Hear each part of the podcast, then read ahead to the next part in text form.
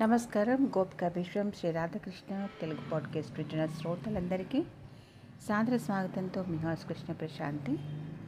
ఇవాళ మరొకసారి గీత గ్రంథంలోని వివరణ.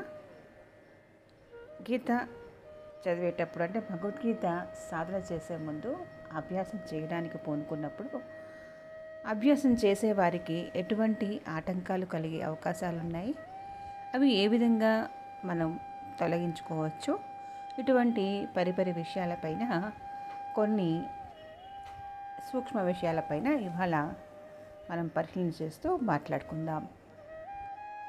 భగవద్గీత ఎందు తెలుపబడినటువంటి వివిధ మార్గాలు ఎన్నో మనం ఇదివరకే అధ్యాయాలు ఎన్నో అవి ఎటువంటి విధంగా చదవాలో మనం తెలుసుకొని ఉన్నాం అయితే ఈ సాధనలో మనం తెలుసుకోవలసిన ముఖ్య విషయం ఏమిటంటే సాధనలోని లోటుపాట్లను తెలుసుకోవటం వాటిని అనుష్ఠానం చేసే కంటే ముందు ఎలా వీటిని అధిగమించాలని ఒక ఆలోచన కలిగి ఉండడం ఇప్పటికైనా మనకు మేలు కలిగించే విషయంగా సూచిస్తున్నారు.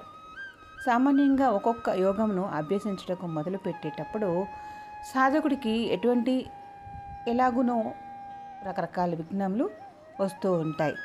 వాటిని ఏ ప్రకారంగా అతడు తొలగించుకోవచ్చు? సాధన కాలంలో అతడు ఎదుర్కొనే సమస్యలు ఎటువంటి విధంగా ఉంటాయి?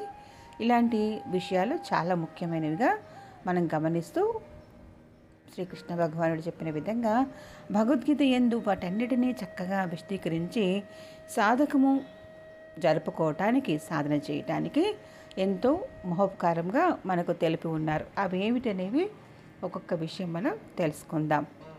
మొదలు సాధన చేయాలి అభ్యాసం చేయాలి భగవద్గీతను చదవాలి అని ఒక ఆలోచన కలిగినప్పుడు మనకు కలిగే మొట్టమొదటి ఆటంకం మన లోపల నుంచి వచ్చేటువంటి నిరాశ నిస్పృహ దుర్బలత్వంగా మనల్ని ఆవహిస్తూ ఉంటుంది. వెంటనే వీటిని పారద్రోలాలని భగవంతుడు మనకి సూచిస్తున్నారు. సాధన ప్రారంభించేటప్పుడు అధైర్యమును పిరికితనమును దుర్బలత్వమును నిరుత్సాహమును ఎప్పుడూ కూడా మన దగ్గరికి చేరనీయకూడదు. ఎవరో మహర్షులు మోక్షమును పొందారు కదా. నేను పొందగలనా? నాకు అటువంటి చిత్తశుద్ధి ఉంటుందా? అని మరొకసారి నేను గృహస్థుడిని కదా. పిల్ల మేక కలబడినైతే అంతయు వదిలి అరణ్యములకు ఎలాగూ పోలేను కదా. సన్యాసమునకు తీసుకుని లేను సంసార జంజాటము వదలలేను ఇక నాకెట్లా మోక్షం లభిస్తుంది? అని ఈ ప్రకారముగా దుర్బలంగా ఆలోచిస్తూ నిరాశానుసరులతోటి మునిగిపోతూ ఉంటారు. ఇటువంటి వాక్యములు కానీ ఇటువంటి ఆలోచనలు కానీ మనం చెయ్యకూడదని భగవద్గీత సాధనలో ఇది మొట్టమొదటి ఆటంకంగా సూచిస్తూ వీటిని పారద్రోలాలని మనకి సూచించారు. శ్రీకృష్ణుడు చెప్పిన విషయం ఏమిటంటే అతి నీచమగు హృదయ దౌర్బల్యమును మనం వదలాలి. ఎప్పుడూ కూడా ధైర్యంను కలిగి ఉండి భయాన్ని విడనాడుతూ ధైర్యంతో ఉత్సాహంతో కార్యాన్ని ఎలా సిద్ధించాలి నేను అనే ఒక నమ్మకం కలిగించే విషయంలో సమబుద్ధిగా కర్తవ్యాన్ని నిర్వర్తించే విధంగా అడుగులు వేయాలని చెప్తున్నారు. ఇక సన్యాసులు మోక్షము పొందుతారని గృహస్థులెవరూ బాధపడవలసిన అవసరం లేదంటున్నారు. అర్జునుడు కూడా గృహస్థుడే కదా. జనకుడు గృహస్థుడే. మరి వారు మోక్షంను పొందగలిగినప్పుడు మిగిలిన వారందరూ కూడా ఎందుకు పొందలేరు? ఒకనొక మతము వారు జాతి వారు కులము వారు ఆశ్రమం వారు అని మాత్రమే ముక్తి కరువులను విషయము ఏ శాస్త్రము అంగీకరింపదు. భగవద్గీత ఎందు ఆ సిద్ధాంతం అసలు మొదటే అంగీకరించదు. అయితే విఘ్నములకు జంకకుండా ప్రతిబంధకాలకు లెక్క చేయకుండా భగవంతునిపై పరిపూర్ణ విశ్వాసము కలిగి కర్తవ్యాన్ని పూనుకున్నప్పుడు మాత్రమే ఎవరికైనా మోక్షము సంప్రాప్తిస్తుంది అని చెప్తున్నారు. కాబట్టి ధైర్యంను వినడకుండా భగవద్గీత యొక్క ప్రప్రథమమైనటువంటి ఆదేశాన్ని పాటిస్తూ సాధకులు అభ్యాసకులు చదివేవారు ఎవరైనా కూడా అతి జాగరూకులై పిరికితనంను దులిపివేసి విఘ్నములకు జంకకుండా అధైర్యమునకు తావియక సర్వేశ్వరుని పైన సద్గురువు పైన తనపైన పరిపూర్ణ విశ్వాసం ఉంచుకొని పరమార్థ పదమున ముందుకు సాగిపోవాలని సూచిస్తున్నారు. అలాగే అభ్యాసము ఎప్పటికీ వదలకూడదు. మధ్య మార్గాన్ని అవలంబిస్తూ లక్ష్యాన్ని చేరుకోవాలనే ప్రయత్నం చేస్తూ ఉండాలి. లక్ష్యాన్ని త్వరితంగా చేరవలను అనే అభిలాష మంచిదే కానీ ఆ తొందరపాటులో కాళ్ళు విరగొట్టుకోకూడదు. మనస్సు నిబ్బరంగా ఉంచుకోవాలి. సాధన ఎందు గంభీరత్వం కనపడుతూ ఉండాలి. అంటాం కదా slow and steady wins the race అనే విధంగా శాంతముగా స్థిరబుద్ధితో ప్రవర్తించేవాడే తను అనుకున్న లక్ష్యాన్ని సునాయాసంగా చేరగలుగుతాడనే నానుడి మనం ఒకసారి తెలుసుకోవాలి. గుర్తు చేసుకోవాలి కూడా. అతి సర్వత్రా వర్జయ్యేత్ అని పెద్దలు చెప్తూ ఉంటారు. కావుననే మనకు కూడా శ్రీకృష్ణ పరమాత్మ భగవద్గీత ఎందు సాధకులను ఉద్దేశించి అధికముగా భుజించకూడదు. ఏమీ భుజించకుండా ఉండనే రాదు. అలాగే అధికంగా నిద్రించకూడదు. నిద్ర లేకను ఉండరాదు. మిత ఆహారమును తీసుకుంటూ మిత నిద్రమైన ఆలోచిస్తూ ఆచరణ చేస్తూ మిత ఆచరణ కలిగి ఉండడమే మేలు అని మనకి ఇక్కడ చెప్తున్నారు. ఏ వస్తువైనను జాగ్రత్తగా వినియోగించుకోవాలంటే దానిని జాగ్రత్తగా మనం కాపాడుకుంటే చాలా కాలం పనిచేస్తుంది. మితిమీరి వాడి వదిలేస్తే త్వరలోనే చెడిపోతుంది. అట్లే దేహము కూడా ఇంద్రియములు మనస్సు అనే వాటిని భగవానుడు మనకు ప్రసాదించాడు కాబట్టి వారిని సదుపయోగపరుచుకుంటూ భవసాగరం దాటడానికి ప్రయత్నం చేయాలి. యోగమునకు బదులు రోగమును తెచ్చుకోకూడదు. ఎందరో సాధకులు ప్రాణ అపాయములకు అవసరమైన దానికంటే ఎక్కువగా చేసి శుష్కోక వాషాదులు చే అంటే బాగా ఉపవాసములు చేస్తూ దేహాన్ని కృషింపచేసి అటు పరమార్థమునకు కానీ ఇటు లోకమునకు కానీ పనికి రాకుండా రెండిటికి చెడ్డ రేబడి వలె తయారవుతారు. అట్టివారి జీవితము భ్రష్టమైపోతుంది కదా. ఇది ఎంతటియూ గమనించి భగవద్గీత సాధన చేసే ముందు కూడా మనము మధ్య మార్గాన్ని అవలంబించాలని సూచించారు.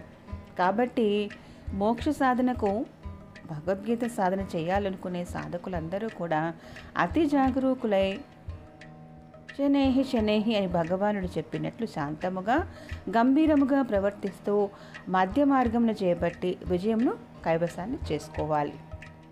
మరి అభ్యాసము వదలకుండా తిరిగి వైరాగ్యం ఎలా చేపట్టాలి అంటే భగవంతుడు మనకు సూచించే విధానం ఎలా ఉందంటే అనేక జన్మలయ్యందు మనసు ఒకనొక వికృత పందాన్ని ప్రకృతి దాస్యాన్ని అవలంబిస్తూ వస్తుంది కాబట్టి దానిని మార్చి నూతన పందానాన్ని అంటే దైవత్వము తెచ్చుకునేటప్పుడు కొన్ని విషయాలను మనం తొక్కించవలసి వస్తుంది. అంటే మోగము నుండి యోగములకు మరలించాల్సి వచ్చినప్పుడు సహజంగానే అది మనకు తిరగబడుతుంది. ప్రతిక్రియ అంటే రియాక్షన్ సంభవిస్తుంది. జన్మ జన్మాంతరమున విశేషకములను బాగుగా మనం అనుభవించి ఉండట చేత మనసున అటు నుండి తిప్పవలనని సామాన్యంగా అది ఒప్పుకోదు. కొంత మారాం చేస్తుంది.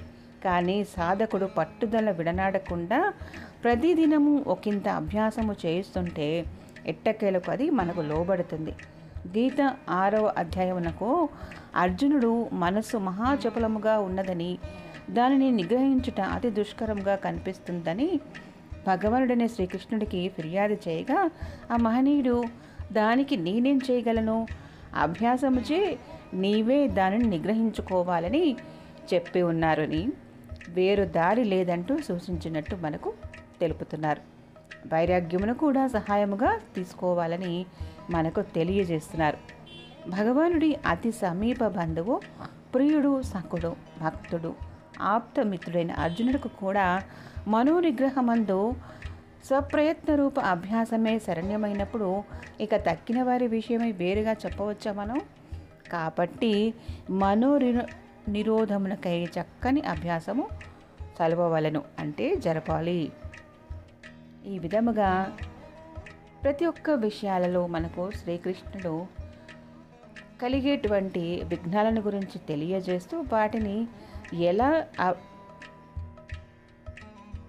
ముందుకు కొన తీసుకొని వెళ్ళాలి అంటే వాటిని మనం నిరూపించుకోవాలో వాటి నుంచి తెలియజేశారు. శ్రీకృష్ణ పరమాత్మ భక్తి యోగముచే భక్తి యోగ ఘట్టమున అర్జునుడకు కొన్ని సాధనలను ఉపదేశించుట మొట్టమొదట తమ ఎందు అంటే శ్రీకృష్ణ భగవాను యందు మనసు నిలుపుమని ఆదేశం చేసినట్టుగా అలా చేసినప్పుడు ఎటువంటి విషయములపైనైనా దురాలోచనలు తొలగిపోగలవని నీవు నా ఎందే నివసింపగలవని శ్రీకృష్ణుడు బోధించారు.